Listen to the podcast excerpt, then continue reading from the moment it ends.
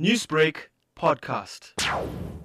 The members of Reaction Unit South Africa were called out Canelands area in Devon after receiving reports of a man being to death. Paramedics and reaction officers were dispatched and upon arrival found a man lying face up on the ground in an informal settlement. His face and his body parts were hacked. Paramedics declared him deceased a short while later.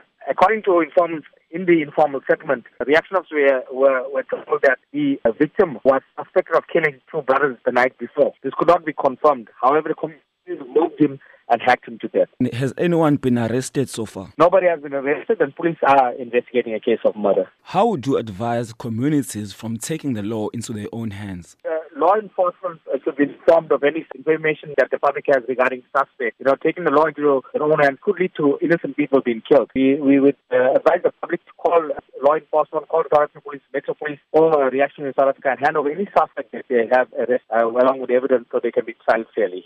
Newsbreak, Lotus FM, powered by SABC News.